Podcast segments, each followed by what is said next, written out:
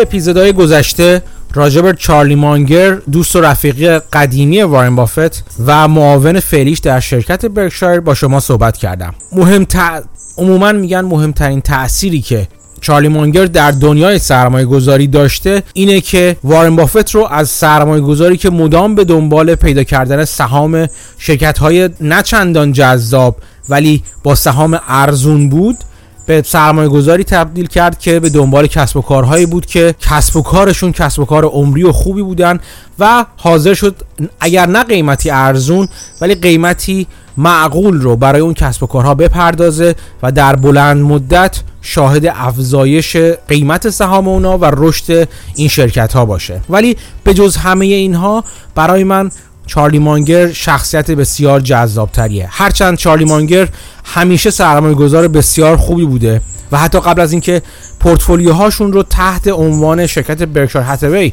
به هم بپیوندن این دو نفر چارلی مانگر سابقه و گذشته و رکورد سرمایه گذاری بسیار خوبی داره. ولی چیزی که چارلی مانگر رو برای من بیش از همه جذاب می‌کنه مفهومی هستش که مدام چارلی مانگر در موردش صحبت می‌کنه و اونو سرلوحه همه نگاهش به زندگی قرار داده و اون مفهوم چیزی نیست جز مفهومی به اسم مدل های ذهنی یا منتال مدلز امروز می‌خوام با شما در مورد این مفهوم صحبت کنم و بهتون نشون بدم که چطوری چارلی مانگر با استفاده از این مفهوم شما رو نه تنها سرمایه گذاری بهتری می‌کنه بلکه تصمیم گیرنده بهتری هم می‌کنه. با من در سی و دومین اپیزود پادکست پرس زنی در بازار همراه باشید تا در این باره با هم صحبت کنیم.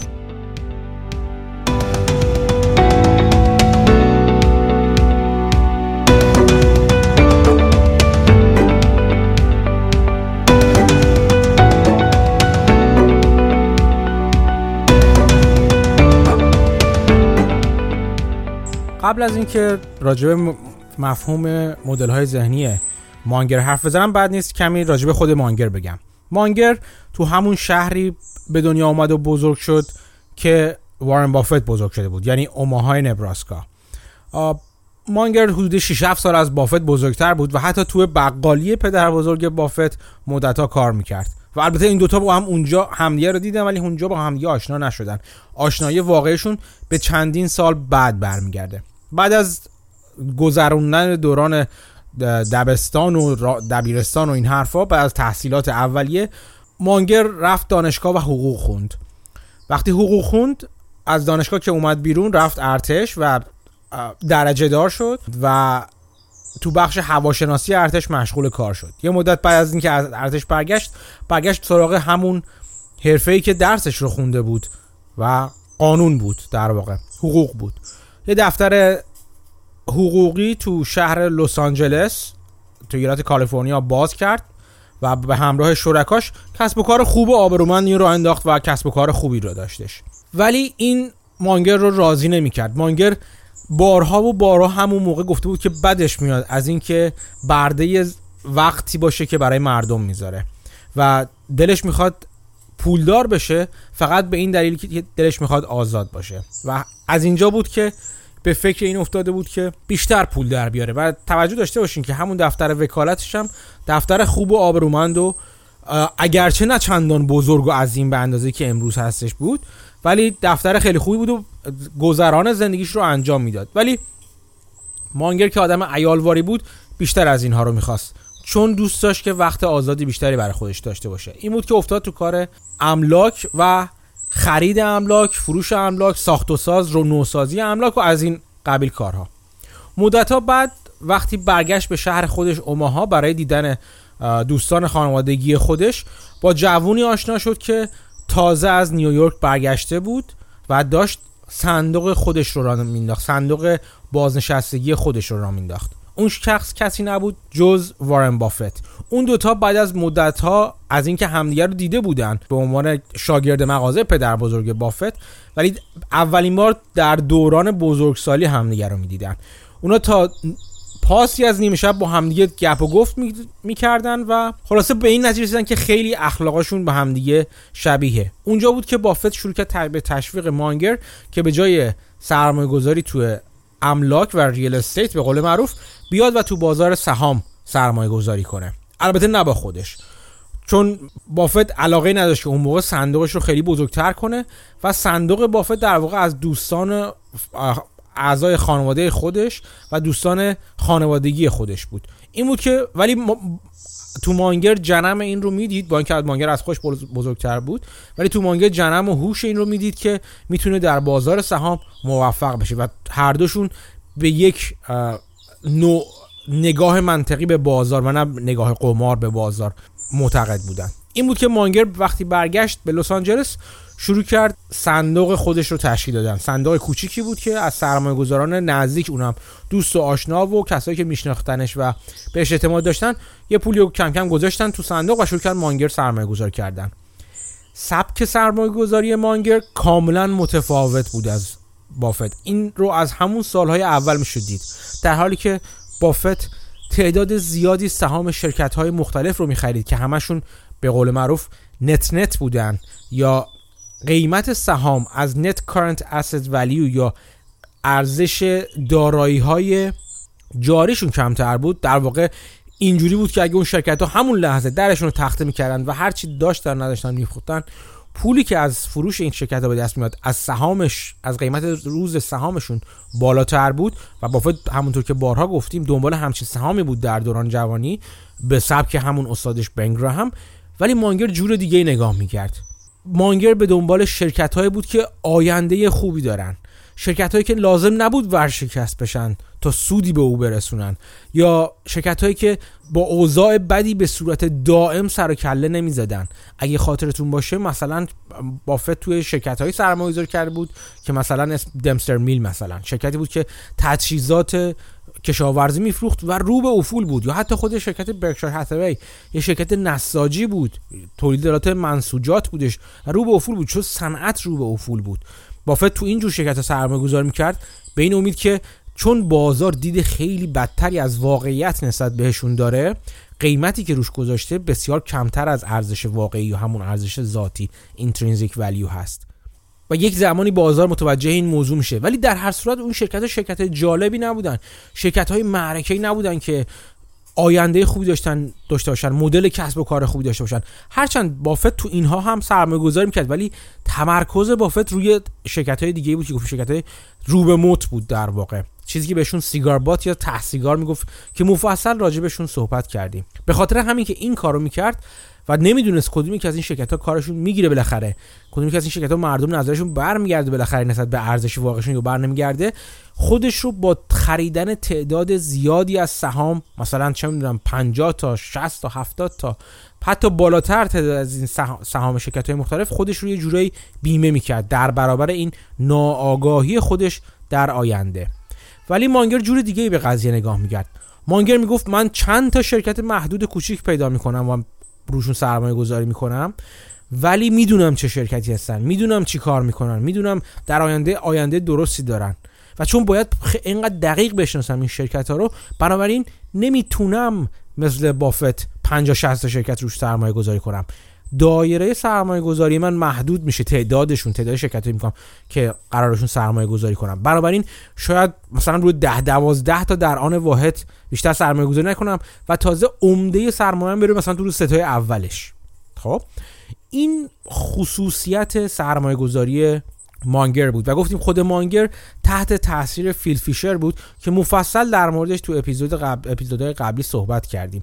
اگر نشنیدین اپیزود فیل فیشر رو توصیه می‌کنم برید و حتما گوش کنید.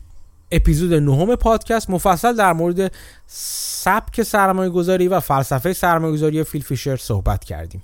مانگر خیلی شبیه اون فکر می‌کرد. بعد از مدت ها کم کم مانگر تونست این طرز نگاه رو به بافت هم بقبولونه. این طرز نگاه متمرکز چارلی مانگر به سرمایه گذاری البته طبعات خودش رو هم داشت. مهمترین طبعات یک پورتفولیوی متمرکز تلاطم بالای اونه. یکی از تأثیراتی که شاید تو اپیزودهای بعدی براتون صحبت کنم راجبش در مورد تاثیر توضیح و تنوع در سرمایه گذاری یا دایورسیفیکیشن اینکه شما سرمایه‌تون رو بین تعداد زیاد و تعداد متفاوتی شرکت های متفاوتی تقسیم کنید اینه که تلاطمات ارزش پورتفولیوتون در طول زمان پایین میاد. ولی مانگر این رو می‌دونست و می‌دونست که پاشو داره کجا می‌ذاره و می‌دونست که پورتفولیوی متمرکزی که میچینه ممکنه تکونه های تکانه های خیلی بزرگی بخوره. و این بعض وقتا خودش اینجوری که خودش از قول خود مانگر اگه بخوام براتون نقل کنم می‌گفت اگر به این سبک سرمایه گذاری علاقه مندین و این رو سبک سرمایه گذاری شخصی خودتون می‌دونید باید انتظار داشته باشید در طول دوران سرمایه گذاری خودتون که مثلا یه دوران 20 ساله فرض کنید در نظر بگیرین حداقل سه چهار بار ارزش دارایی شما که همون پورتفولیوتون باشه تا 50 درصد بیفته پایین در زمان خیلی مدت کوتاهی و پایین بمونه تا برگردی دوباره بالا. و اگر اینو برگردین و پورتفولیوی مانگر رو نگاه کنید می‌بینید که بله این واقعیت داره. حتی اگه شما به برکشایر حتما نگاه کنید. بعد از اینکه مانگر سبک سرمایه گذاری بافت رو عوض کرد بافت هم همونطور که تو قسمت مربوط به American Express دیدیم اینجوری شده بود که تمرکز می‌کرد روی بعضی سهام و روشون تمرکز بیشتری می‌کرد و قسمت بزرگی از داراییش رو میذاشت روی اون سهام بنابر اینکه چقدر قبولشون داره. اون formulation و اون معادله کلی رو تو ذهنش به یه سبکی که خودش می‌دونه و هر کس باید خودش در واقع اینو برای خودش تعیین کنه اجرا می‌کرد و به خاطر مصمم بودنش راجع به ارزش گذاری یک سهم می‌شد که عمده یا قسمت عمده ای از داراییش رو روی یک سهام شرط بندی کنه و روی یک سهام متمرکز کنه.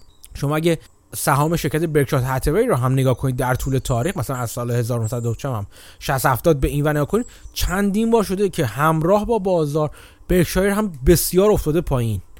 سهامش افت کرده. یا حتی بدتر شده مدت ها از بازار عقب بوده.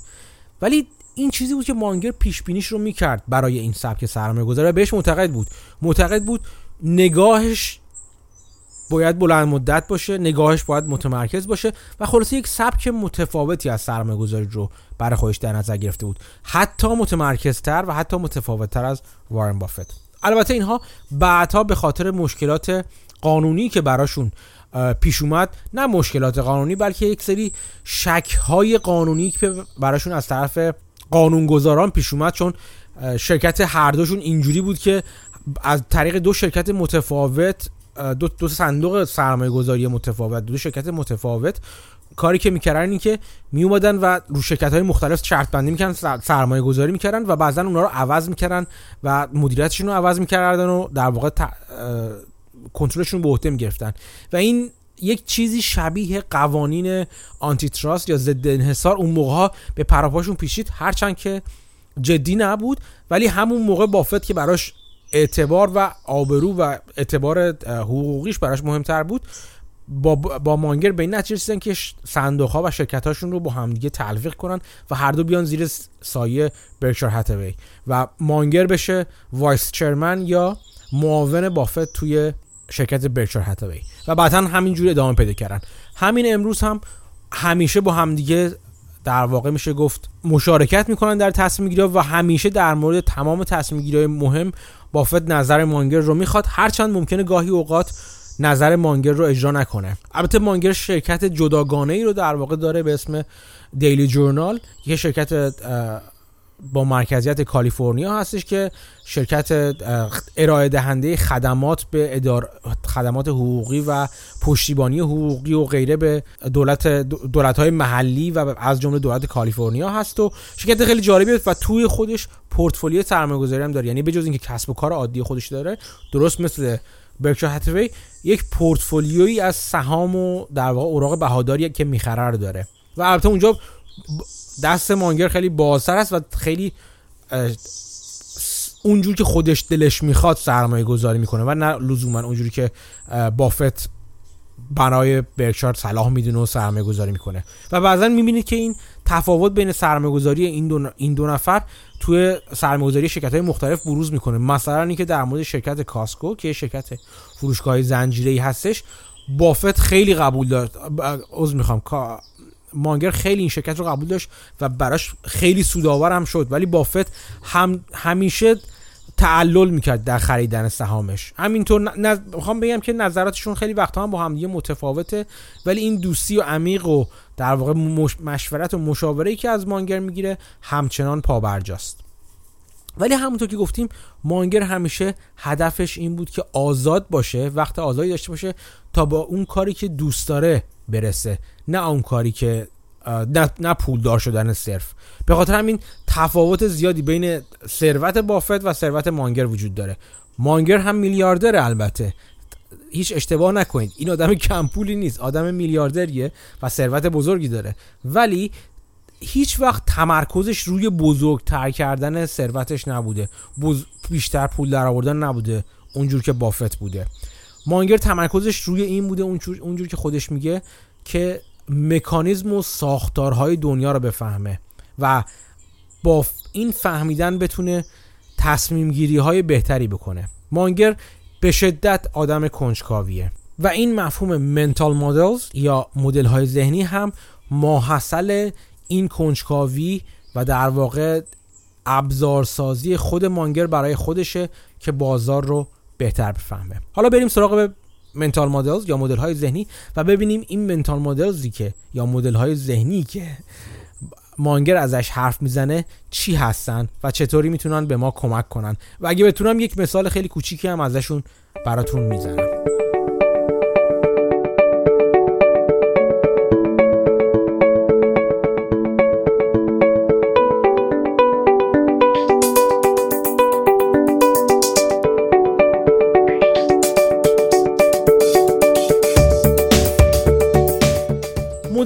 ذهنی چیزی نیستن جز توضیح اینکه چیزها چطور کار می‌کنن. دنیا چطور کار می‌کنه. فلان سیستم چطور کار می‌کنه. مدل های ذهنی ماحصل کنجکاوی ما انسان ها هستند در مورد همه چیز. شما حساب کنید بیولوژی مثلا. حاصل کنجکاوی ما هست در مورد اینکه موجودات زنده انواع اقسامشون چطور کار می‌کنن. فیزیک محصل کنجکاوی ما هست راجع به اینکه دنیای اجسام و دنیای خارجی ما چطور کار می‌کنه. شیمی همینطور ریاضی همینطور. تمام این هرچی که شما به عنوان علم در دنیا می‌بینید حاصل این کنجکاوی بشر هستند. مدل های ذهنی در واقع همین هست که شما بفهمید هر پدیده ای چطور کار می‌کنه و اون فلسفه عمقیتر اون پدیده رو بیرون بکشید. شما خودتون رو فقط محدود به علوم نکنید در مدل های ذهنی. همه چیزهایی که گفتم ریاضی فیزیک اینا همه این علوم پر از مدل های ذهنی هستند. بذارید یه قدم بیام عقبتر. مثلا توی مهندسی می براتون صحبت کنم. اون دوستانیتون که مهندسن چیزی به اسم ضریب اطمینان رو می‌دونن چی هست. ضریب اطمینان چیزی نیست جز راه در روی که ما برای خودمون می‌ذاریم و یک جور بیمه که طراح یک طراح مهندسی برای خودش انجام میده. یعنی اینکه ما به عنوان یک مهندس خود من درس مهندسی خوندم برای یک سیستم یک مدل ریاضی و یک مدل ذهنی درست می‌کنیم. این مدل ذهنی بیشک با اون چیزی که در دنیای واقعی اتفاق میفته متفاوت است. مثلا ممکنه من یک پل رو به صورت یک تیر دو سر درگیر مثلا مدل کنم. یا با قیود مختلف بستگی داره که چجور چجور اون پولم رو من مهار کنم. ولی به صورت یک تیر مدل کنم که تحت نیروهای مختلف قرار گرفته. و این مدل کردن تیر برای اینکه من بفهمم خب این تیر من چقدر تحمل بار متحرک یا بار ثابت رو داره مدل ریاضی من یک عددی رو به من میده. ولی من با آگاهی به اینکه این مدل ریاضیم مدل دقیقی نیست و توش خطا داره یک.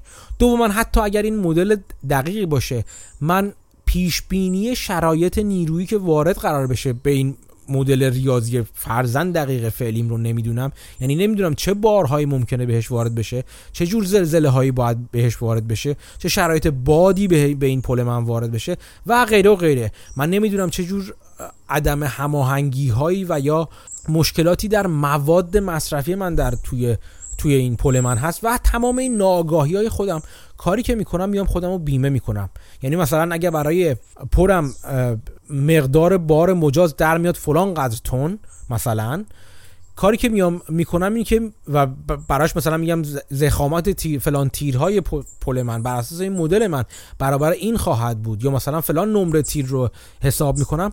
کاری که مدل ذهنی برای من انجام این آگاهی به این عدم آگاهی در واقع برای من انجام میده اینه که چیز مفهوم به اسم ذریب اطمینان رو در نظر می‌گیرم. این ضریب اطمینان باعث میشه من زخامت فرزند تیرم رو از اون زخامتی که مدل ریاضی و محاسبات ریاضی به من میده بیشتر در نظر بگیرم. حتی دو سه برابر بیشتر نظر بگیرم. هر چقدر نقش اون جز و اون معلفه یا اون کامپوننتی که دارم طراحی می‌کنم حیاتی تر باشه در کل سیستمم ضریب اطمینانم رو بالاتر می‌برم. خب این ضریب اطمینان یعنی اینکه ما به, به ناآگاهی خودمون درباره شرایط فعلی و پیش بینی آینده اعتراف کنیم و بخوایم سیستمی رو طراحی کنیم خیلی را و بنابراین ما بیمه برای خودمون در نظر بگیریم. اینکه خودمون رو اصطلاحا در سمت ایمن یا سیف سایت قرار بدیم و یه خورده اوور دیزاین انجام بدیم. بیش از حد لازم ملزومات طراحیمون رو قوی تر و محکم تر کنیم. این مفهوم یک مفهوم عمومی. درست اینجا تو مهندسی داره استفاده میشه ولی کسی که این مفهوم رو بفهمه مفهومی که اگر شرایط من اگر مدل من دقیق نیست اگر پیش بینی من دقیق نیست برای آینده اگر آگاهی من به آنچه داره میگذره دقیق نیست. بنابراین من خودم رو باید در سمت ایمن قرار بدم. برای خودم یک بیمه در نظر بگیرم. این مفهوم یک مفهوم جهانیه. مفهوم نیست که فقط محدود به مهندسی باشه. همین رو اگه بیاریم توی فرضا finance شما در نظر بگیرید خیلی ساده میشه. توی سرمایه گذاری مثلا شما باید بدونید که اگر قرار پورتفولیو شما برای بازنشستگیتون کار کنه اگر پول افراد دیگه رو در توی پورتفولیوتون دارید که قراره به اونا جواب پس بدین چون مدلتون دقیق نیست چون پیش بینی هاتون از آینده دقیق نیست و خیلی چیزهای دیگه باید خودتون رو بیمه کنید این بیمه چند جور می‌تونه انجام بشه این بیمه می‌تونه با این انجام بشه شما مثلا. سهام شاخص بازار رو بخرید و اونطور که براتون تو اپیزودهای 17 هم گفتم مثلا تو پورتفولیوی هالتر نسیم نیکولاس طالب و مارک اسپیتزنیگل بیاید یه بیمه روی پورتفولیوتون بذارید با خریدن مثلا put option اونجور که اونجا توضیح دادم برگردید و گوش کنید. روی پورتفولیوتون که اگر س... پورتفولیوتون بازار ناگهان افتاد اون بیمه براتون پولی تولید کنه که تا حدی ضررتون رو پوشش بده و یا حتی فرصتی ایجاد کنه که بتونید سود بهتری در آینده ببرید. یک راهش اون هستش. یک راه دیگه ممکنه چیزی باشه که وارن بافت یا چارلی مانگر ازش حرف می‌زنن و در موردش من صحبت کردم. بهش میگن حاشیه اطمینان. یعنی مگه من قراره که سهامی بخرم که ببینم ارزشی که براش محاسبه کردم؟ که همونطور که بارها گفتیم قانون طلایی بود که ارزش ساعتی یک دارایی مجموع تنزیل شده دارایی های آتیش است. اگر این مجموع من حساب کردم به ارزشی مثلا 100 دلار رسیدم یا 100 هزار تومن رسیدم برای یک سهام و ببینم قیمت در بازار هم همون 100 هزار تومنه بهتر سراغش نرم. به این دلیل که ذریب اطمینانی ندارم. من خیلی چیزها رو ممکنه در نظر نگرفته باشم. خیلی حاشیه های مختلف حاشیه سودهای مختلف رو خیلی عوامل ناشناخته رو توش لحاظ نکرده باشم. چه از طرف ضعف خودم ناگاهی خودم چه اینکه بالاخره نمی‌دونید تو بازار چه اتفاقی خواهد افتاد. تا ده سال آینده آیا شرکت می‌تونه اون دارای ارزش سودهای آتی خودش رو حفظ کنه اونجور که ما داریم پیش بینی می‌کنیم یا بازار پیش بینی می‌کنه یا نه؟ این باعث میشه که من برم دنبال اون سهامی بگردم که من براش ارزش 100 دلار رو پیدا کنم و قیمتش تو بازار 50 دلار باشه. این تفاوت برای من بشه حاشیه سود. یعنی چیزی رو بخرم با ارزشی بیش از قیمت روز در بازار. خب؟ همونطور که دیدین این مفهوم حاشیه سود ضریب اطمینان بیمه کردن خودمون در برابر ناآگاهی ها یک مفهوم عمومی و جامع هست. اگر شما این مفهوم رو درست درک کنید بنابراین می‌تونید توی دیسیپلین های مختلف توی رشته های مختلف این رو استفاده کنید. توی مثلا برنامه‌ریزی مالی خودتون تو حساب جیب خودتون می‌تونید ملاحظ حساب کنید. اینکه شما الان می‌خوایم وارد بازار بورس بشید و یه پولی گذاشتین کنار سرمایه در طول چند ماه گذشته یا چند سال گذشته کنار گذاشتید که باهاش سرمایه گذاری کنید. و اینکه چقدرش رو ببرین تو بازار بورس مثلا بر اساس همین مفهوم حاشیه اطمینان باید باشه یا یا ضریب اطمینان باید باشه. همش نباید ببریم تو بورس. چون اگه اومدین اون پس رو بیکار شدین درآمد از کجا پیدا می‌کنید؟ می‌دونید این این نگاه به اینکه همیشه خودتون رو بیمه کنید و همیشه خودتون رو بیمه کنید و همیشه خودتون رو بیمه کنید تو کارهای مختلف این اگر به قول زبان فارسی ملکه ذهنتون بشه می‌تونه تاثیرات خودش رو توی تمام قسمت های تصمیم گیری های زندگیتون بذاره و درست اجرا اجرای درستش شما رو از ضررهای بزرگ دور کنه و یا به سودهای بزرگ برسونه. مفهوم ذهنی دیگه هم دیدیم ما.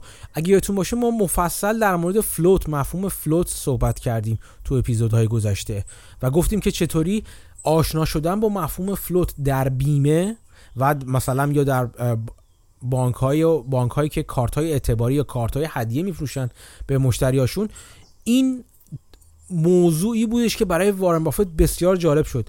این نکته که بافت این مفهوم فلوت رو یعنی شما بدون اینکه لازم باشه بهره بدین پولی از کسی قرض بگیرین یا حتی اون طرف حاضر بشه به شما یک بهره بده تا شما اون پول رو ازش قرض بگیرید که مفصل راجع به این صحبت کردیم تو اپیزود گذشته. برید گوش کنید. اگه گوش نکردید این مفهومی که بود که زندگی بافت رو در جوانی زیر رو کرد که گفتیم چطور با شرکت بیمه گایکو آشنا شد و این شرکت بیمه آشنایی با این مفهوم زندگی بافت رو کلا زیر رو کرد. اصولا برکشایر رو بر اساس این مفهوم فلوت ساخت. یعنی شرکت برکشایر رو حول شرکت های بیمه ای ساخت که بهش فلوتی می‌دادن یا در واقع پول وام گرفته شده از مردم رو می‌دادن که براش لازم نبود پولی قرض پولی بپردازه.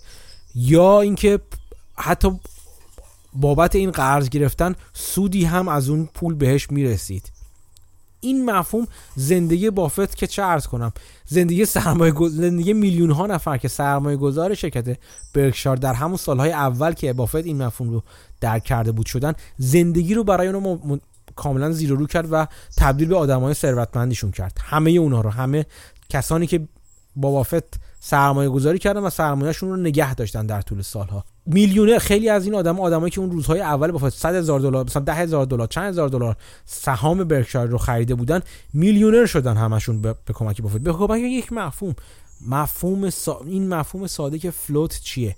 چطور می‌تونیم چیزی که همه مردم باهاش ضرر می‌کنن. گفتیم لورج یا اهرم کردن که پولی رو قرض بگیریم که با اون معامله کنیم. و این آدما رو بدبخت می‌کنه. همونطور که بارها بارها دیدیم تو تاریخ تو تو اپیزودهای گذشته هم راجبشون صحبت کردیم. چطوری بافت این مفهوم مفهوم رو برگردوند و باعث شد پولی رو از مردم قرض بگیریم که نه تنها ما رو بدبخت نکنه بلکه خیلی هم خوشبخت کنه. و اونجا باید براتون ایده این رو دادم که چطوری می‌تونید شما برای خودتون احتمالا. کسب و کاری را بندازید که از ایده فلوت کمک بگیرید و بتونید همین فلوت رو برای خودتون بسازین. حتی اگر بیشتر فکر کنید که من دعوت کردم ازتون بیشتر فکر کنید نمی‌دونم چند نفر از شنونده این کارو کردن شما می‌تونید برای خود شخص خودتون فلوت ایجاد کنید تو پورتفولیوی خودتون. که بازم ازتون دعوت می‌کنم. این, این به این مفهوم فکر کنید برید اپیزود مربوط به float رو گوش کنید و ببینید که چطوری می‌تونید این مفهوم float رو در زندگی خودتون پیاده کنید. و باز اینم یه مفهوم دیگه بود. یه مفهوم بود که بافت از American Express گرفت بافت از بیمه گرفت و اینو آورد توی خود توی شرکت پکشار و یه موتور پولسازی از خودش درست کرد. یعنی اینو بارها بارها مانگر گفته. شما لازم نیست به مدل های ذهنی بسیار زیادی دست پیدا کنید. شما ببینید مثلا چیزی که اسم می‌برن حدود 100 100 خورده مدل ذهنی است. همین شبیه مفهوم فلوت مفهوم فیزیک مفهوم فیزیکی حاشیه اطمینان یا ضریب اطمینان و چیزایی که حالا بازم سعی می‌کنم یکی دوتاشو براتون توضیح بدم. تمام اینها یه سری مفهوم ذهنی مختلف مدل های ذهنی مختلف هستن. حدودا صد خورده ای از اینها رو اسم بردن و معرفی کردن که از علوم مختلفی میاد. از فیزیک از ریاضی از مهندسی از بیولوژی از علوم تکاملی از اخلاق از از خیلی چیزهای مختلف میاد که حالا جلوتر بریم کمی کمی در موردشون صحبت می‌کنم. در از حقوق میاد از از خیلی مفاهیم مختلف میاد. یعنی از دانش های مختلف مفهوم های اساسی و مرکزی رو می‌تونید بگیرید و اونا رو خوب ملکه ذهنتون کنید و این مدل های ذهنی رو برای خودتون بسازید. مانگر میگه شما به عنوان یک سرمایه گذار خوب به عنوان یک تصمیم گیرنده خوب. سرمایه گذاری چیه مگه؟ سرمایه گذاری چیزی جز تصمیم گیری هست؟ اینکه کدوم هدف سرمایه گذاری رو انتخاب کنیم یا نه چیزی جز تصمیم گیری هست؟ البته که نه. برای اینکه مانگر میگه برای اینکه شما تصمیم گیر بهتری بشید در موارد مختلف در موقعیت های سرمایه گذاری در زندگی در هر چیزی. برای اینکه تصمیم گیرنده های بهتری بشید باید با مدل های ذهنی زیادی آشنا بشین. یعنی آشنایی باید داشت آشنایی اولی داشته باشید با این صد صد خورده مدل. خب؟ کاری نداره. فکر نکنید خیلی و چیز عجیب و سهمگینیه. این کارو میشه در عرض چند ماه انجام داد. شاید به صد خورده ای تو سه چهار ماه. اگه روزی یک مقاله راجع به هر کم از اینا بخونید که حالا جلوتر براتون توضیح میدم می‌تونید یک دید کلی و هرچند کم عمق اولیه ولی یک دید عمومی راجع به تمام مدل های ذهنی به دست بیارید. قدم بعدی که مانگر میگه اینه که این این مدل های ذهنی به صورت جزیره های جداگانه به درد شما نمی‌خورن. یعنی که شما بدونید ضریب اطمینان چجوری کار می‌کنه نمی‌دونم فلوت چجوری کار می‌کنه حالا جلوتر بریم مثلا ایجنسی پرابلم یا مشکل عاملیت چجوری کار می‌کنه و چیزهای مختلف تکامل چجوری کار می‌کنه. اینا همین اگه فقط گسسته باشن تو ذهن شما چندان به کارتون نمیاد. هرچند به کارتون میاد ولی چندان به کارتون نمیاد. مانگر میگه باید کاری که باید بکنید اینا رو تو یک شبکه آویزون کنید. آویزون کنید برای خودتون. توی شبکه بچینید اینا رو. اسمشو می‌ذاره لاتس of mental models. شبکه مدل های ذهنی. شما تصور کنید که دیدید تو این فیلم ها دیدید که مثلا یه وایت بورد دارن یه دیوار دارن یه کارگاهی که می‌خواد همه چی رو به هم مرتبط کنه. یک مافیا رو یک شبکه گسترده مافیایی رو می‌خواد شناسایی کنه و بهشون نفوذ کنه. عکساشون رو میچسبونن رو دیوار بعد با نخ یا با خط اینا رو به هم وصل می‌کنن. میگن کی زیر کیه کی چه کار داره می‌کنه. این شبکه رو برای خودشون درست می‌کنن. این شبکه ای که تو ذهنشون هستش میارن رو دیوار. این کار رو توی تصمیم گیری های عادی و توی زندگی عادی هم مانگر میگه شما بکنید. این مدل های ذهنی رو توی یک شبکه بچینید. سعی کنید ربط این مدل های ذهنی رو به همدیگه پیدا کنید و ببینید چجوری به هم مربوط میشن. چون به همدیگه مربوط هستن. چرا؟ چون این مدل های ذهنی در کل توضیح دهنده سیستم پیچیده و ساختار پیچیده به اسم دنیا هستن. و این دنیا یک مجمع الجزایر نیست. دنیا یک سیستم پیچیده به هم در هم مرتبط و به هم مرتبط هستش. بنابراین طبیعیه که به قبول کنیم که این مدل های ذهنی هم باید با هم مرتبط باشن و یک رابطه داشته باشن با هم. مانگر میگه هر چقدر این روابط ذهنیتون بین مدل های ذهنیتون رو بیشتر بچینید و بتونید به هم یه مرتبط تر کنید تصمیم گیرنده بهتری میشید. و این گسترگی هم دلیل داره. مانگر میگه با یکی دوتا مدل ذهنی نمی‌تونید شما جلو برید. با یکی دوتا مدل ذهنی میگه یک مسئله معروفی هستش. میگن که کسی که چکش دستشه دنیا براش شکلی میخه. تو کله همه چی می‌خواد بکوبه. همه مشکلاتش می‌خواد با چکش حل کنه. خب نمیشه دیگه. یه سری مشکلات با چکش باید حل کرد. که میخ باشن یه سری باید با میخکش حل کرد. یه سری هم باید با سوزن آروم وصل پینشون کرد. درسته؟ بنابراین تنوع و گستردگی این مدل های ذهنی که مانگر بهش اشاره می‌کنه دلیلش این هست.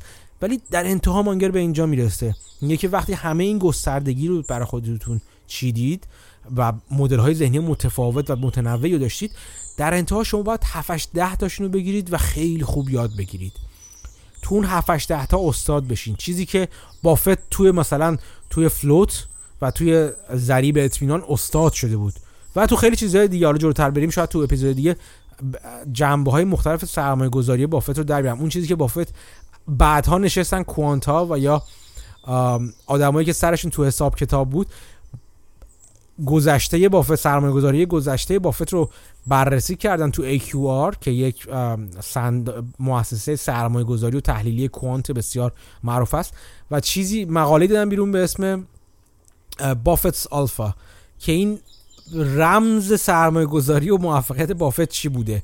و در آوردن توش که مثلا سه تا عامل بودش که بافت اون زمان تا مدت ها داشتش سرمایه‌گذاریش رو بر اساس اونا می‌کرد. و از بیرون خیلی واضح نبود ولی برای خود بافت که اونا رو اجرا می‌کرد واضح بود. چون داشت این سرمایه‌گذاری ها رو جلو می‌برد. می‌خوام بگم که بافت به 7 ده تا مدل ذهنی چیره هست. تو دستش مثل موم هستن و استاد هست. یکیشون float بود که براتون گفتم. یکیشون ضریب اطمینان بود که براتون گفتم. و چیزهای مختلف. یکی دیگه مفهوم compounding یا سود مرکب هست که بافت مثل گرگ بهش اعتقاد داره. و اصلا اصول پولدار شدن رو روی اون چیده. یکی دیگه مفهوم احتیاط در زمینه بدهی و لورج هست که بافت توش استاده. سرمایه‌گذاری دیگه می‌بینید که تو این لورج یا احتیاط جور دیگه استادن. مثلا کسی مثل جان مالون که مهارتش رو شرکت اصلا شرکت هایی که بدهی بالا دارن هستش. خودش شرکت که می‌خره بدهی شرکت رو بالا می‌بره ولی می‌دونه چجوری بالا ببره. این همه شرکت های مختلف ورشکست میشن به خاطر بدهی. ولی مالون پولدارتر میشه با بدهی. به خاطر اینکه این مفهوم تو دستش مثل مومه. بافت رو نگاه کنید خیلی شرکت بیمه اوضاع خوبی ندارن ولی شرکت گایکو بافت شرکت یکی از بهترین شرکت های بیمه که تو دنیا و تو آمریکا وجود داره. یا مثلا شرکت شرکت ری که داره بافت اون یکی از شرکتی که چیزای عجیب و غریب بیمه می‌کنه. مثلا گردبادهای چیز رو بیمه می‌کنه. دکل های نفتی رو بر علیه بر ضد گردبادها مثلا بیمه می‌کنه. کارهای عجیب و غریب اینجوری حالا نه لزوما عجیب و غریب ولی کارهای پر ریسک رو انجام میده بدون اینکه ضرر کنه. یعنی در بلند مدت می‌بینی این شرکت داره سود میده. به خاطر اینکه مفهوم فلوت مفهوم بیمه برای بافت و برای آجیت جین که این در واقع طراحی های بیمه رو براش انجام میده این براشون مفهوم تو دستشون مثل موم هستش. مانگر همینو میگه. میگه چند تا 7 ده تا از این صد خورده مدل رو شما باید تو دستتون مثل موم کنید و اینجوری ازشون استفاده کنید. یک چیز جالبی هم بگم که این که با مانگر همه تاکید می‌کنه که دنیا رو بهتر بشناسین یک گفته خیلی معروفی از کارل آیکان وجود داره که میگه که های مختلف وقتی می‌خوان ثروتمند بشن شروع می‌کنن میرن هوش مصنوعی و ماشین لرنینگ و اینجور چیزا رو یاد می‌گیرن. در مورد اونا مطالعه می‌کنن. کار که من می‌کنم برای اینکه پولدار بشم اینی که میرم حماقت آدما رو مطالعه می‌کنم. این برای من بسیار جالب بود به خاطر اینکه واقعا هم آیکان همین آی... کارل آیکان جالب براتون میگم. سرمایه گذار به این مشهوری و به این بزرگی و به این قدرت و توان و بازدهی های عجیب غریبی که آورده در عین اشتباهاتی کرده ولی کلا یکی از افراد بسیار بسیار جالبه در این زمینه هستش. رشته تحصیلش نه ریاضی بوده نه finance بوده نه حسابداری بوده. این آدم فلسفه خونده.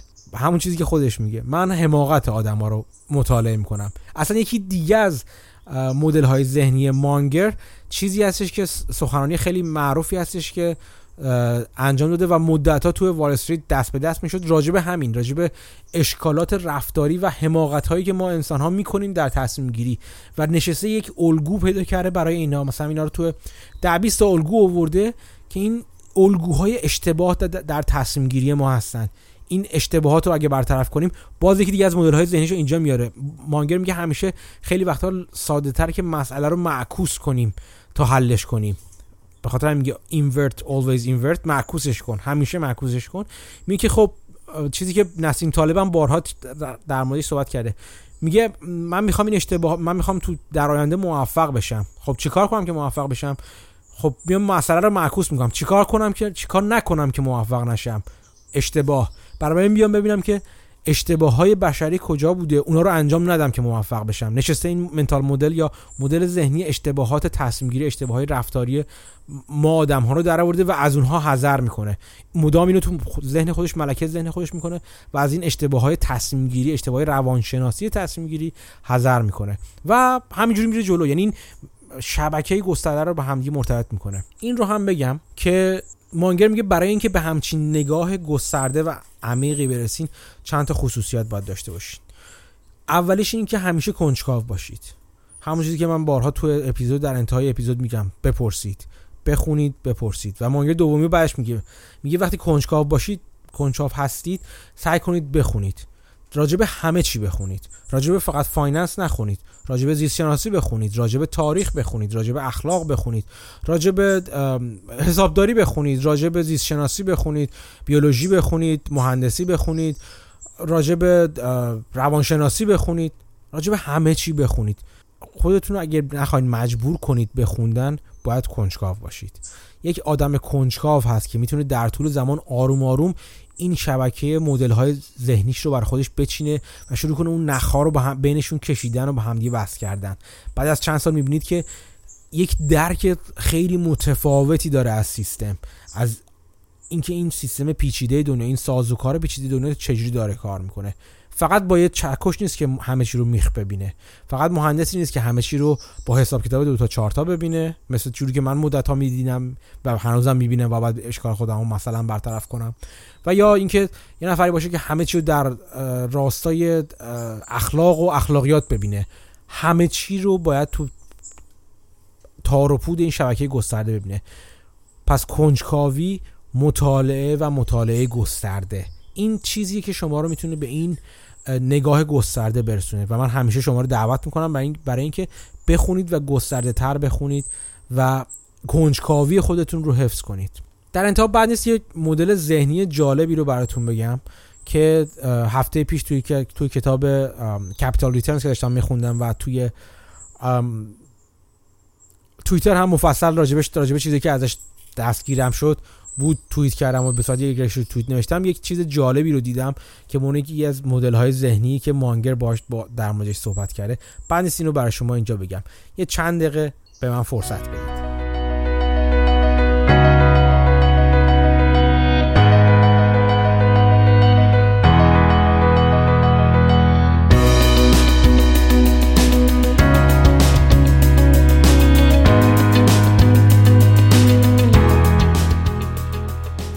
مانگر توی یکی از سخنرانیایی که زمانی که سرحالتر بود جوانتر بود الان 90 خورده سالشه 96 4 5 سالشه حداقل.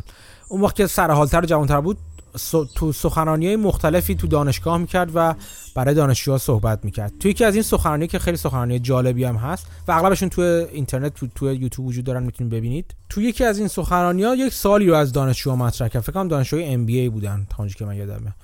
و پرسید که چه جور کسب و کاری وجود داره؟ که بشه قیمت ها رو قیمت محصول رو اونجا بالاتر برد و همچنان بشه سود بیشتری گرفت و مشتری ها بیشتر بخوام بخرن اونو. یه خورده فکر کنید راجع به این موضوع. اگر لازمه پاز کنید نگه دارید پادکست رو یه خورده فکر کنید و برگردید و ببینید که چی نظر مانگر چی هستش. مانگر میگه که همونجا توی جلسه احتمال همونجا که شما به ذهنتون رسیده ما دانشجوها بعضا جواب میدن مثلا جواهرات شما اگه نگاه کنید کسی که توی, توی کسب و کار جواهرات هست هرچی گرونتر کنه قیمت رو همچنان مشتری پاش نشسته و اصلا بیشتر برای مشتری ارزش داره. اگه قیمت پایین تر بیاره ممکنه چندان ارزشی نداشته باشه. هزینه ساخت یک جواهر ارزون قیمت با هزینه ساخت یک جواهر گرون قیمت چندان تفاوتی نداره. چیزی که هست طراحی و, و نکات دیگه است و اینکه قیمتش بالاتر اصلا. این قیمت بالاتر خیلی وقتا مشوق برای پرداختن بیشتر هست. مانگر میگه که بله خیلی خوب. شما اینو فهمیدید. ولی یه وقتا یه بعد مثال دیگه می‌زنه. میگه که خیلی وقتا کسب و کارهایی هستن که ما توش مشکل عملیت داریم. یعنی چی؟ یعنی اینکه فرض کنید که مصرف کننده مستقیما محصول رو نمی‌خره و انتخاب نمی‌کنه. مثلا میگم که شما فرض کنید که یک محصول مالی رو می‌خرید بیمه ها؟ بیمه؟ چون خودم هم توش درگیر هستم. فرض کنید شما دارید بیمه می‌خرید. درآمد کسی که براتون اون بیمه رو تعیین می‌کنه چون اینجوری که بیمه یک عامل یا یک فروشنده بیمه وجود داره. و اون فروشنده بیمه از شرکت ارائه کننده بیمه یا اون کسی که پالیسی بیمه رو ارائه میده از از انواع محصولات اون آدم اون شرکت یک محصول رو برای شما به عنوان کسی که رفتید و ازش درخواست کرد یک یک بیمه نامه براتون انتخاب کنه براتون انتخاب می‌کنه. دستمزد اون آدم بر اساس حجم پولی که شما باید اون بیمه نامه می‌پردازید. مثلا اگه بیمه بیمه شرکت یه بیمه نامه بخرید پالیسی بیمه بخرید اصطلاحا که مثلا ده دلار قیمتش باشه شما براتون تعهد ده دلار داشته باشه به اون آدم ممکنه 100 دلار برسه. ولی اگه یه بیمه ای بخری که 100 هزار دلار داشته باشه براش یعنی تو مبلغ بیمه نامه باشه همینطور برای اون آدم هم سود بیشتری داره. بنابراین مشوق اون فرد اون کسی که برای شما اون عملیات بیمه که برای شما بیمه رو قرار انتخاب کنه اینه که به شما چیزی گرونتری بفروشه نه لزوما چیز بهتر. درسته؟ و این خب این قسمت تاریک ماجراستی یعنی اگه اون آدم آدم درستی نباشه شما رو مجبور به خرید چیزی می‌کنه که شاید لازم نداشته باشید. خب؟ ولی این این مشکل عملیات یعنی شما به عنوان مصرف کننده ماجرا خودتون مستقیما انتخاب نمی‌کنید محصول رو و یک عامل یک ایجنت رو جایگزین می‌کنید که اون براتون انتخاب کنه این محصول نهایی رو. و البته مانگر داد سخن طولانی میده راجع اینکه این خودش چقدر می‌تونه عامل فساد باشه. و از نظر اخلاقی خود فروشندگار میمه یک چیز یک تعهد اخلاقی دارن که این کار نکنن و بهترین بهترین محصول رو براتون انتخاب کنن. ولی امیدوارم که همیشه اون عامل بیمه ای که براتون فرد عامل بیمه یا بیمه فروش فروشنده بیمه که براتون بیمه رو انتخاب می‌کنه این کار رو امیدوارم که براتون انجام بده. ولی خب این این گره اخلاقی این وسط همیشه وجود داره. ولی مانگر میاد یه حرف دیگه می‌زنه. میگه این مشکل رو می‌بینید؟ یک مشکل عملیت اینکه شما به عنوان مصرف کننده محصول رو انتخاب نمی کنید و یک واسطه اون وسط قرار می‌گیره که محصول رو انتخاب کنه. چطوری شرکت تولید کننده محصول می‌تونه این رو دستمایه قرار بده و سود کنه و سود اخلاقی قانونی مثلا بکنه؟ خب کاری که می‌کنه مثالی که میاد می‌زنه میاد مثلا راجب یه شرکت تجهیزات لوله کشی حرف می‌زنه. لوله و اتصالات حرف می‌زنه. یه مثال میاره تو شرکت اروپایی و میگه فلان شرکت رو حالا کاری به اسمش نمیگه شرکت اروپایی فرض کنید تولید محصولات می‌کنه. کاری که می‌کنه میاد نگاه می‌کنه می‌بینه که مشتری های من آدمایی که در نهایت مصرف کننده من هستند کسی که پول میدن آدمای معمولی تو بازار هستن تو تو خونه ها هستن. برای خونهشون برای تعمیرات لوله کشی خونهشون یا مثلا تجهیزات آب گرم کن تجهیزات موتور خونه اینجور چیزا از تجهیزات من استفاده می‌کنن. ولی نکته اینجاست که خو این این رو اون لوله کش اون پلامبر اصطلاحا اون کسی که تکنسین لوله کشی هستش تکنسیت تکنسین تاسیسات هستش اون براشون این خرید رو انجام میده. اون تشخیص میده که چی براشون بخره. و اون خود اون آدم خود اون تکنسین تاسیسات دستمزدی که می‌گیره خود اون آدم بر اساس اگر همه چی درست رفتار کنه این که اصولا میگن یه چیزی اصطلاحا کاست پلاسه یعنی اینکه میگه که من انقدر ساعت کار می‌کنم برای شما انقدر هزینه کار اجرت و دستمزد کار من هست اینقدر هم هزینه تجهیزات و مواد مصرفیم هست. مواد مصرفی هم به شما فاکتور نشون میدم که من چیزی روش نمی‌گیرم. مثلا فوقش ممکنه 5 درصد بکشم روش به خاطر اینکه مثلا دارم میرم بازار خرید کنم یا برای شما خرید و انتخاب می‌کنم. بابت مشورت در مورد انتخاب و محصول. ولی خیلی چیزی پولی روش نمی‌گیرم. خیلی اصلا میگن که آقا من کاست پلاس کاملا کاست پلاس عمل می‌کنم. یعنی میگم دستمزد انقدر موادم انقدر. موادم خاصی خودت برو بخر اصلا. من چیکارم؟ خودت بخر. خب برای من اون واسطه از اون وسط میره کنار عملا. یعنی مصرف کننده با اینکه اون محصول رو باید انتخاب کنه و می‌تونه نقش داشته باشه در انتخابش ولی آشنایی باهاش نداره. اینجوری اگه شرکت تولید کننده تجهیزات تاسیساتی اتصالات تاسیساتی مثلا بیاد لولکش ها رو تربیت کنه. یعنی بیاد به لولکش ها نشون بده که چرا محصول من با اینکه گرونتره محصول بهتری هست. و براشون مثلا کلاس های آموزشی بذاره براشون انواع اقسام کارا بکنه که بهشون نشون بده که محصول من محصول بهتری است. چون اون اونی که می‌فهمه چرا محصول بهتر است. بهشون میگه اگه شما از محصول ارزون قیمت مثلا چینی تو بازار استفاده کنید ممکنه ضررهای خیلی بزرگتری به شما بزنه اگه مثلا فلان اتصال اگه فیل کنه از کار بیفته آب گرفتگی یا ترکیدگی که ایجاد میشه هزینه چندین برابر به مشتری شما وارد می‌کنه. به همه این دلایل شما بیاین به مشتریتون این رو توصیه کنید این محصول بهتر با اینکه گرونتر هست ولی اینقدر طبق شواهد و طبق همه چی تمام شواهد موجود و اندازه گیری ها و محاسبات و آزمایش ها این محصول محصول بهتری است. این هزینه کمتر که یه ذره کمتر هزینه می‌کنه مشتری براش هزینه می‌کنه بیمه می‌کنه مشتری در مقابل ضررهای احتمالی بعدی. شما حالا خودتون بزنین جای مشتری که آشنا نیستین. اغلب ماها حالا من من حالا خواهم کنم از مکانیک بودم ولی خب خیلی از ماها خیلی از آدم ماها آدمای عادی تو بازار تو تو جامعه لوله کشی نمی‌دونیم که یا از ما مثلا مکانیکی نمی‌دونیم که. ماها به اون تکنسیانی که این کارو بیاد برای ما انجام میده اعتماد می‌کنیم. حالا یا به قول معروف میگم word of mouth ئه یا توصیه بقیه است که گفتیم تکنسین خوبی بوده که این کار انجام ده لوله کش خوبی بوده. یا مثلا رتبه بندی rating ش رو تو مثلا وبسایت دیدیم. برای روش مختلف. به اون اعتماد می‌کنیم. پس اگر اون آدم به ما بگه که فلان اتصالات فلان قطعه قطعه خوبیه. اونو توصیه می‌کنه که استفاده کنید. شما در حالت عادی خیلی ریسک نمی‌کنید که پول کمتری بدید. مثلا 10 درصد 20 درصد کمتر بدید که محصول ارزون تری که اون آدم متخصص بهتون توصیه نمی‌کنه رو مصرف کنید. خب؟ بنابراین مثلا که میگه خب این ببین آبرو خود یارو اعتبار یارو هستش. این همه مدت داره کار می‌کنه خوب جواب داده همه توصیهش کردن. خودش هم نمیاد یه محصول بدی تو چیز کنه. مخصوصا که شما ببینید آقا مخصوصا که داره چیزم داره پول اضافه هم نمی‌گیره. اون فقط شما پول محصول شما خودت میدی و اون دستمزدش می‌گیره. براش فرق نمی‌کنه. اگر همچین شرایطی رو برای شما واضح کنه. اینجوریه که میگه که ببینید در این صورت هست که شرکتی که درست از مدل عاملیت استفاده می‌کنه. یعنی یک واسطه بین تولید کننده و مصرف کننده وجود داره. ولی می‌تونه اگر درست بچینه شرایط خودش رو از همین عاملیت استفاده کنه و مشتری که چندان آگاه نیست رو ارتقاش بده به خرید گرونتر و بهتر البته اینجا.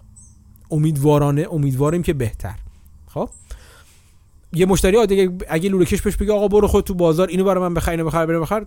کاری که مشتری می‌کنه میره ارزونا رو می‌خره دیگه ها ولی اگه کسی باش بشه مشورت بده اینو بخر چون این بهتره این برندو بخر این مارکو بخر چون بهتره. اینجوری می‌تونه بازار رو به طرف خودش جذب کنه. باز بانگر مثال دیگه می‌زنه میگه یه مثال یه شرکت اروپایی دیگر می‌زنه که تجهیزات دندون پزشکی مواد آمالگام مواد پرکننده دندون رو میفروشه و میگه سال اینم دهه 1980 خوده یک شرکتی اومد که یک ماده جدیدی رو آورد و خیلی روی دندون پزشکا کار کرد. نرفت رو مشتریا کار کنه بگی که آقا این مشتریا ببینید ما یک دند چیزی مواد پرکننده ای داریم که انقدر بهتره به این دلیل بهتره و عمرش بیشتره استحکام بیشتره ماندگارش بیشتره و الی و الی آخر. کاری کرد که روی دندون پزشکا کار کرد. بهشون گفت مثلا این الان 20 درصد از اون چیزی که در بازار میگذره گرونتر هست ولی این فواید رو داره برای مشتری شما. اگر به انتخاب اگر شما قرار مشتریتون رو آموزش بدین کدوم انتخاب کنید بیاد اینو انتخاب کنید. و یک جوری دیگه اومد چیزشو کرد در واقع مدلشو برد بالا. گفت خیلی خب من می‌فهمم شما باید مشتری قانع کنید که جنسی گرونتر و بهتر البته اینجا بخره و ممکنه مشتری بره مثلا برای شما دیرتر برگرده برای ترمیم به دندون. ولی مثلا من برای شما یه چیز ریبیت می‌ذارم یعنی یه چیز باز پرداخت می‌ذارم. به ازای هر مثلا ده هزار دلاری که ما از ما بخریم من یه درصد 5 درصد بهتون برمیگردونم بعدش. یعنی مشوق گذاشت برای دندون پزشکا هم که محصول خودش رو صادقانه البته ولی به مشتری برای مشتری تبلیغ کنن.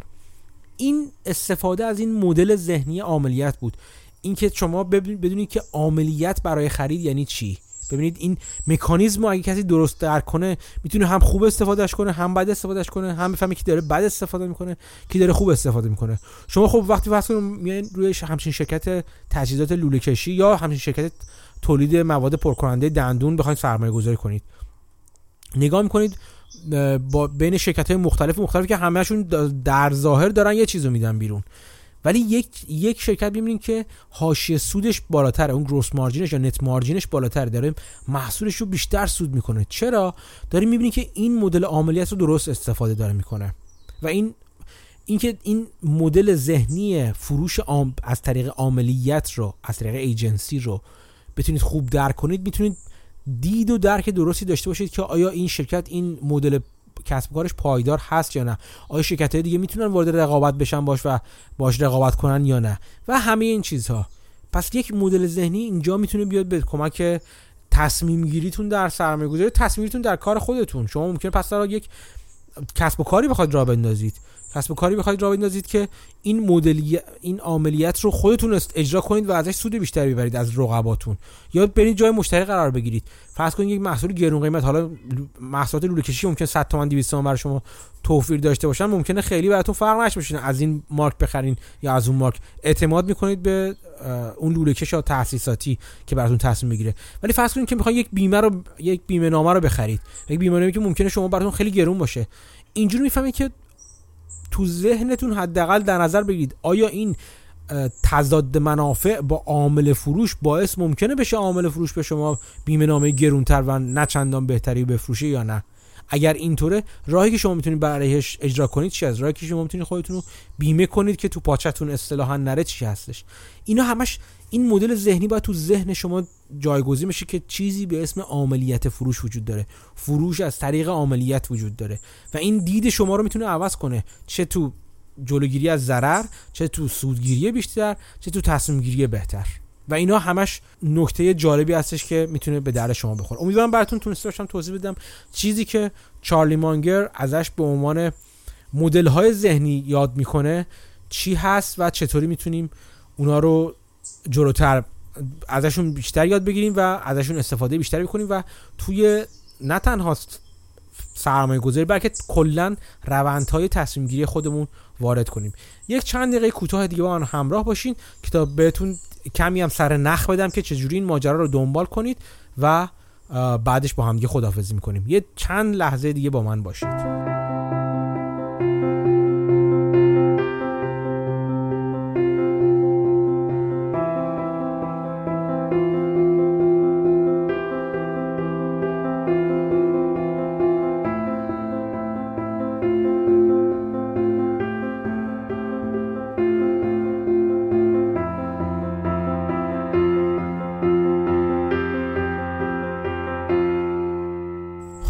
من در طول هفته طبق معمول توی کانال تلگرام پادکست براتون نمونه های مختلف و سرنخ های مختلف رو برای مطالعه می‌ذارم. یکی از چیزایی که باید بهش اشاره کنم یکی اون سخنرانی معروف چارلی مانگر هستش که گفتم تو وال استریت مدت ها دست به دست می‌شد چه نوارش چه خود جزئیات جزوه دست به دست می‌شد و از الان توی یوتیوب وجود داره. من این لینکش رو می‌ذارم توی تلگرام پادکست تا گوش کنید و متنش رو هم می‌ذارم احتمالا اگه یادم بمونه که بتونید بخونید رو بخونید و بسیار بسیار چیز جالبیه. بسیار سخنرانی جالبیه. یکی دیگه از منابعی که می‌تونم بهتون معرفی کنم برای دونستن بیشتر راجع به مدل های ذهنی سایتی هست به اسم فرنام استریت فرنام استریت یا خیابون فرنام خیابونی که خونه بافت هستش. آدرس خونه بافت تو شهر اوماهای نبراسکا هستش. ولی اسم یک سایتی هستش که یک سرمایه گذار و یک آدم جالب کانادی به اسم شین پریش که من خیلی به نوشته ها و به طرز فکرش علاقمند هستم. مدت هاست راه انداخته و تو اون مدل های ذهنی مختلف رو بررسی می‌کنه. اون صد خورده مدل ذهنی رو بررسی می‌کنه. farnamstreet.com این هم احتمالا براتون لینکش رو می‌ذارم. این آقای شین پش دو تا کتاب نوشته که منتال مدلز هستش. جلد یک و دو که هم هنوز نیومدم نایاب شده. یعنی خیلی سریع نایاب شد. ولی من فایل هاشو فکر می‌کنم دارم و این فایل هاشو می‌ذارم توی گروه تلگرامی پادکست. بسیار توصیه می‌کنم بخونید. کتاب بسیار عالیه. من هنوز تمومش نکردم. هم جسته گریخته می‌خونم چون همچین کتابیه که می‌تونید برید و بیایید بخونید. اوقات فراغتش تو باهاش بگذرونید.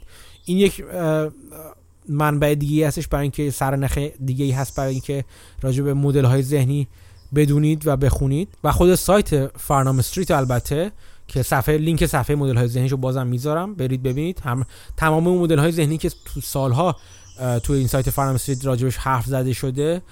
توی اون لینک به صورت لینک اومده و می‌تونید شما برید بخونید. همین مجموعه است که به صورت کتاب در واقع در اومده با کمی اضافات و حذفیات. ولی کلیتش می‌تونید مجانی هم از اینجا ببینید و استفاده کنید. آقای شین خود این جناب آقای شین پریش یه پادکستی داره به اسم The Knowledge Project پروژه خرد. توی این پادکست شین پریش در طول سالها و مدتها حدودا الان 95 تا اپیزود تا حالا داده با آدم های متفکر مختلف در زمین های مختلف صحبت می‌کنه و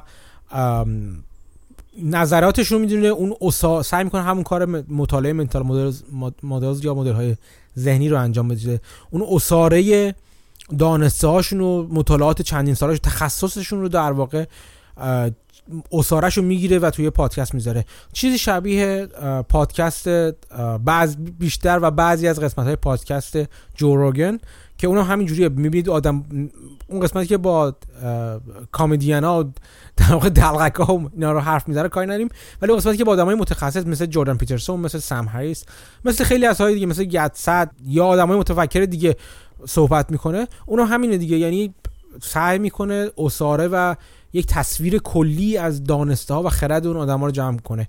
پادکست های مثل این دوتا پادکست های جالبی هستن از این نظر برای اینکه شما دید عمومی و مدل های ذهنی عمومیتون رو گسترش بدید. و البته پادکست های مختلف مالی هستن که شما می‌تونید ازشون استفاده کنید و مدل های ذهنی finance خودتون رو تقویت کنید در طول زمان. یک روند هست. آروم آروم باید برای خودتون بچینید اینجا رو برید جلو. یک روند رو به جلو هستش که این شبکه رو باید تو ذهن خودتون بچینید. سعی می‌کنم تو اپیزودهای مختلف من من یه نوشته ای از من خواسته بودن که بنویسم راجع به پادکست هایی که گوش می‌کنم. این دو تاشو حالا گفتم. سعی می‌کنم یا تو قسمت های مختلف از این پادکست هایی که خودم گوش می‌کنم اسم برم مخصوصا در مورد finance هاش پادکست های finance ی و یا اینکه توی نوشته یا توی رشته توییت مثلا مجموعا بهتون بگم که چیا رو گوش می‌کنم چرا گوش می‌کنم و چی هستن. امیدوارم که از این اپیزودم لذت برده باشید و چیزی برای فکر کردن و همچنان سوال کردن دوباره بگم. برای سوال کردن و مطالعه بیشتر براتون به وجود اومده باشه و سوالهای جدیدی رو براتون به وجود آورده باشه. تا هفته آینده که با اپیزودی دیگه با هم دیگه گپ و گفت می‌زنیم یا من با شما گپ می‌زنم در واقع شما گوش می‌کنید اگر گوش کنید مراقب خودتون باشید مراقب اطرافیانتون باشید به خودتون برسید مراقبه کنید فکر کنید بخونید و خدا نگهدار.